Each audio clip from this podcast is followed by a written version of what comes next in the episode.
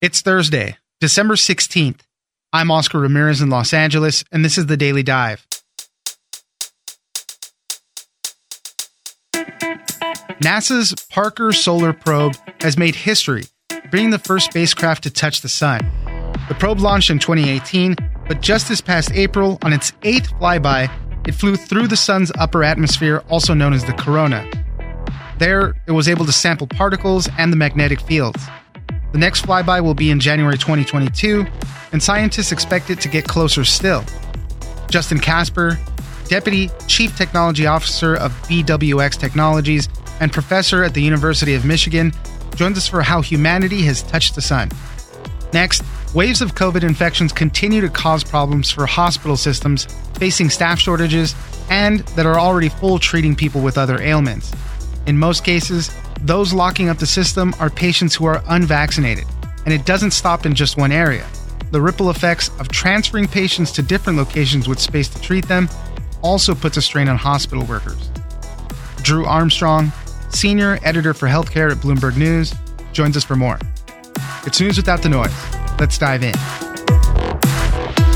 And we can send spacecraft into orbit around Earth or or around the, the sun and we see these solar winds, but we've never seen this interface before actually sent a probe into the solar corona. And that's the advance that we're reporting in this uh, recent publication. Joining us now is Justin Kasper, Deputy Chief Technology Officer at BWX Technologies and professor at University of Michigan. Thanks for joining us, Justin. Great to be here. Let's talk about some interesting space and science news. Uh, you know, I saw some tweets going around. Humanity has touched the sun. There's a mission going on the, with the Parker Solar Probe. This is a, a NASA thing. And they just for the first time reached the corona of the sun. This is the sun's upper atmosphere. Uh, got to sample some particles, magnetic fields up there, some really interesting stuff. But this is the first time that we've gotten this close to the sun. So, uh, Justin, tell us some more about it. So, the visible surface of the sun, the thing that's yellow when you look up in the sky, that's at about 6,000 degrees if you look during a solar eclipse or you go up into space and you look at the sun in X rays or ultraviolet light, what we see is that's not the actual end of the sun. The sun extends out. It has this million degree atmosphere we call the solar corona that goes out millions of kilometers into space. And that corona is actually part of the sun. It has a really strong magnetic field. It rotates around as the sun rotates and it has all sorts of impacts on the rest of the solar system. It produces winds of uh, plasma we call the solar wind that go out and hit all the planets, cause space weather like the the aurora or those northern lights, reach out into interplanetary space all the way out to the rest of the galaxy where it merges with the interstellar medium, and that helps shield us from radiation from supernovas and black holes. So it's really important that that wind exists. And we've seen indirect evidence of that kind of boundary between the outer atmosphere of the sun, the solar corona, and the solar wind for years. We can look at images during eclipses and see there's this material kind of frozen around the sun as it rotates. And we can send spacecraft into orbit around Earth or or around the, the sun and we see these solar winds, but we've never seen this interface before actually sent a probe into the solar corona. And that's the advance that we're reporting in this uh, recent publication.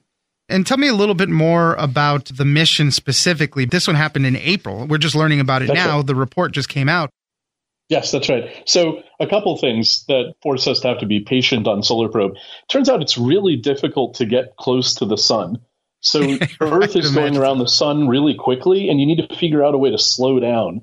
So Solar Probe is a small spacecraft. It launched on a really big rocket, and even that wasn't enough. What we did is the orbit is so precise that it flies over the surface of Venus seven different times. So it launched in 2018, in the summer of 2018, and just a few months later, it flew within a few hundred kilometers of the surface of Venus. And what that allowed us to do is a thing we call a gravitational assist we actually sped Venus up a little bit and Venus slowed the spacecraft down a little bit. And that bent our orbit so we got closer to the sun. The first time we flew past the sun, just a month after that, we got into 35 solar radii away from the sun. For perspective, Earth is 215 solar radii away, so like a seventh of the way. Wow. And over the course of the last three years, we've had a couple more of these encounters with Venus that get us closer and closer. So in April of 2021, we had our first encounter coming into about 15 solar radii. And about a day before closest approach on April 28th of 2021, we crossed into the solar atmosphere for the first time for about five hours.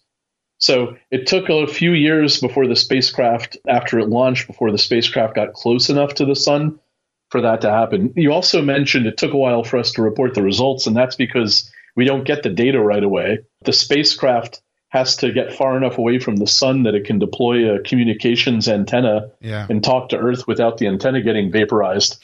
um, and so it can take months for us to get the data down and then make sense of it. And then in this case, write up the results and uh, just this uh, week announce uh, our findings. Well, what you're describing right there leads me into another question. Is there anything special about the solar probe? Was it beefed up in any special ways to withstand the high temperatures once you get up there? Yeah, absolutely. So, just to give you some sense of what we're dealing with here, at closest approach, the spacecraft is being hit at its front by about five and a half megawatts of sunlight. That is so much light. The sun's about 475 times brighter than it is at Earth that it heats things up to maybe 1500 degrees Celsius or hotter. So the whole wow. front of the spacecraft is glowing red. We have a specialty heat shield in the front. It's made out of a carbon foam and some other really high temperature, state of the art materials. Behind that heat shield, the rest of the spacecraft is in a pretty nice, benign environment. We're able to use a lot of standard technology for spacecraft. But we had to come up with a, a really advanced heat shield that could survive those temperatures. And then some of the measurements we used for this paper are taken by an instrument called the Solar Probe Cup that actually looks straight at the sun during those encounters, scoops up samples of the sun's atmosphere, and then reads out to us back on Earth how fast things were flowing, what it was made of, the temperature, et cetera. And that's the basis of this wow. report. And it took a lot of work to figure out how to get that thing to survive and operate without melting. Yeah, that's amazing. So, what's next for the probe? Yeah, that's right. Well, actually, we had a flyby at a, a new closer distance just a few weeks ago, but we're in the same situation right now that we don't have any data yet. We, we got an initial readout from the spacecraft that it survived the encounter. We know we recorded a lot of data, but that won't actually start streaming down for a couple weeks. So the excitement kind of continues again and again as we get these uh, playbacks of the observations from the earlier encounters. What's really exciting to me is this crossing of the into the sun's atmosphere happened when the spacecraft was about 18 solar radii away from the sun. And our final perihelion or closest approach to the sun, which will happen in 2025, will be at a distance of 9.8 solar radii, about twice as close. Wow. So if you think about it, right, it's great to dip below this this uh, surface and enter into the sun's atmosphere for the first time, but knowing that we're going to get twice as close, you know, we're, we're going to have a much better understanding of what's going on when we're not just at the boundary, but like deep halfway into the sun's atmosphere. And, yeah. and now we know that's going to happen. You know, just we have to wait a couple of years as we keep getting closer. But that's going to be really phenomenal to see how things continue to change the closer we get. That's amazing. Justin Kasper, Deputy Chief Technology Officer at BWX Technologies and Professor at University of Michigan. Thank you very much for joining us. Thank you so much.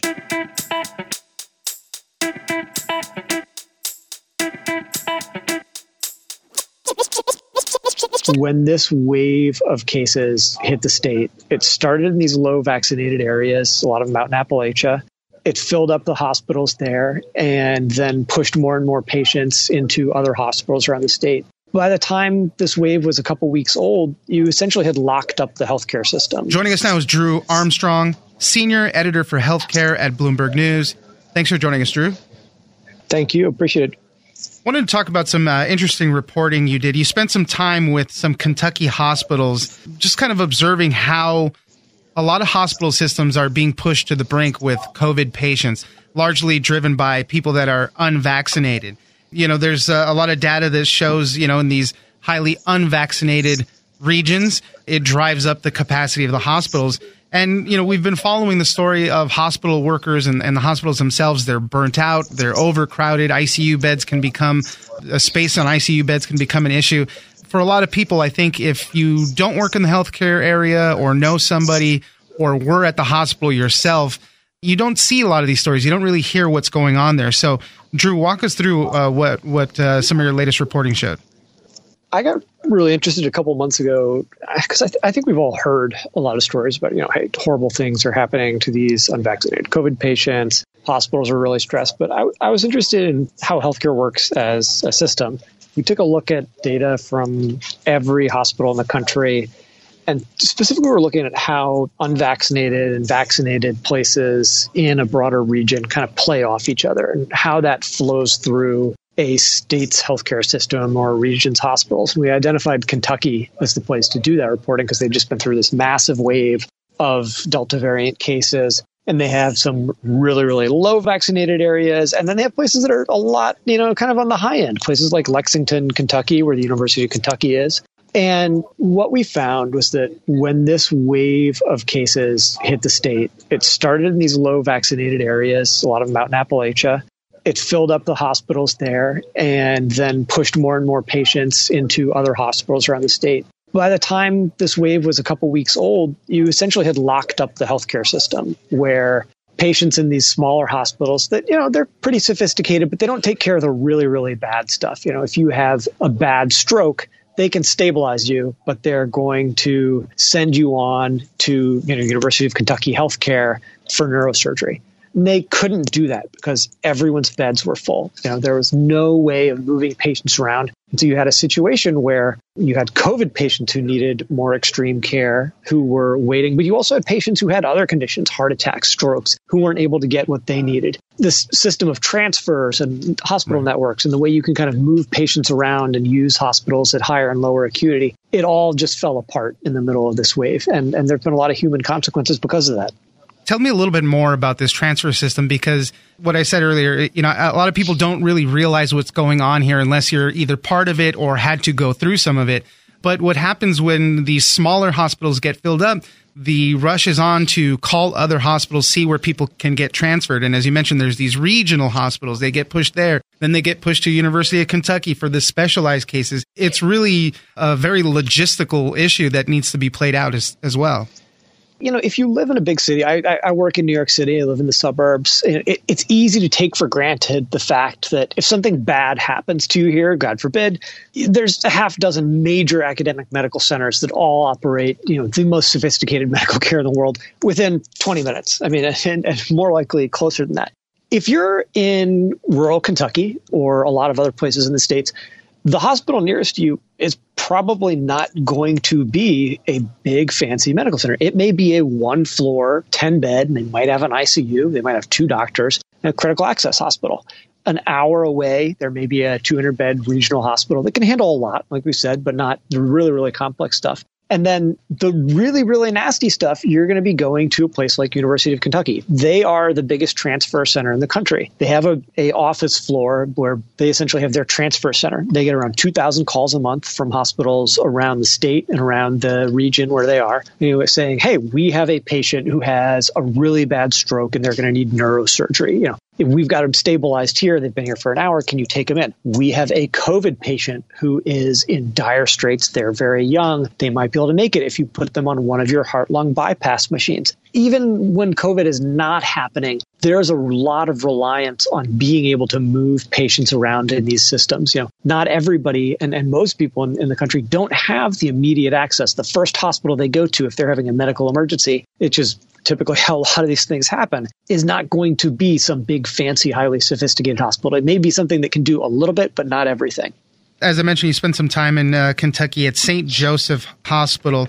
Tell me about how they handled some of their waves of COVID yeah, I'm glad you brought this up because it gets to what we were just talking about with kind of these systems of moving patients around. You know, a hospital, like you mentioned, if their ER is totally backed up, they will put word out to all the ambulances operating the area hey, don't bring patients here. Usually, that's not a big deal. Let's say they may do it because, you know, in one case, they had a tornado. Uh, that was in one of the times they went on divert in the last 20 years. And that's fine because there might be another hospital 30 minutes away or 15 minutes away and they can send ambulances there when COVID hit this hospital, They had a situation where they went on divert. It was the third or fourth time in August that they had gone on divert. They were on divert for two hours. They were telling ambulances go away, and then they they looked around the rest of the region. Every single hospital around them was on divert as well. They said, "Wait a second, there's nowhere for these patients to go.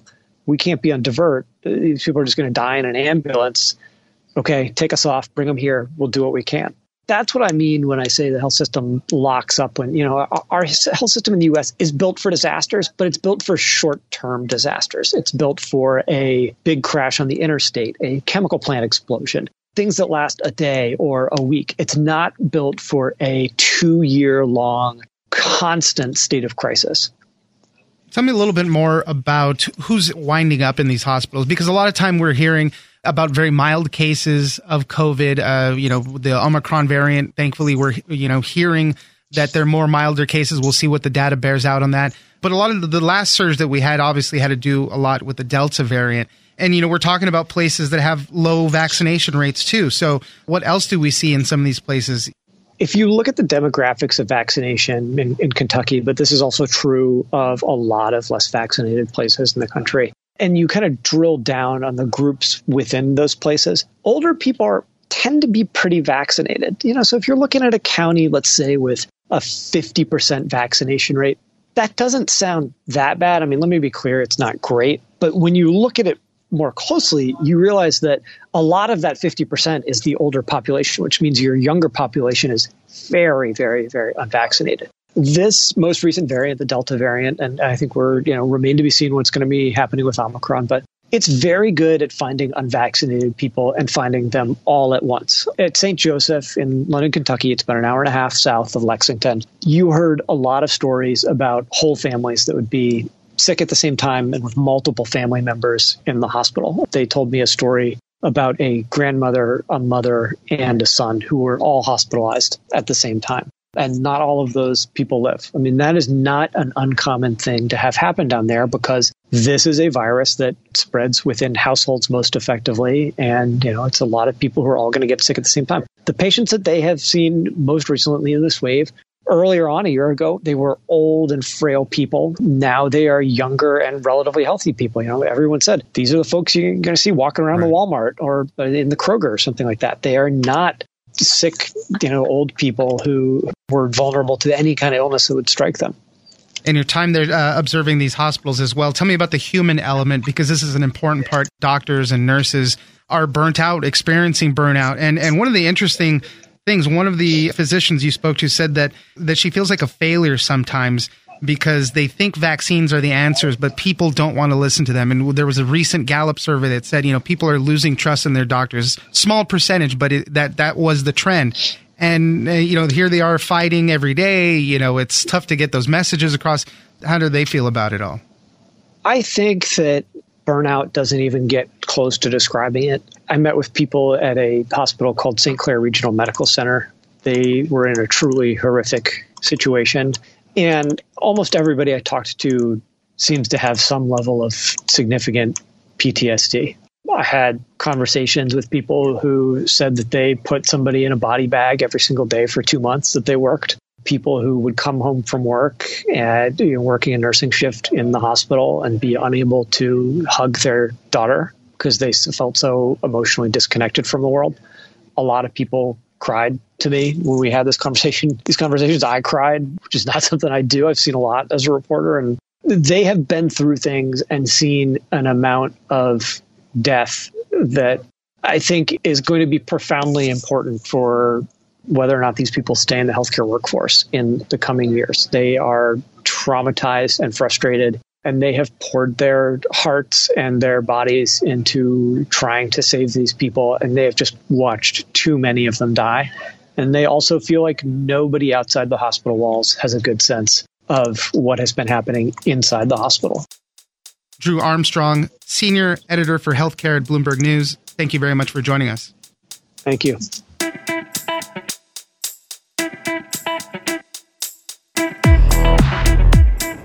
That's it for today. Join us on social media at Daily Dive Pod on both Twitter and Instagram. Leave us a comment, give us a rating, and tell us the stories that you're interested in. Follow us on iHeartRadio or subscribe wherever you get your podcasts. This episode of the Daily Dive was produced by Victor Wright. and engineered by Tony Sorrentino. I'm Oscar Ramirez, and this was your Daily Dive.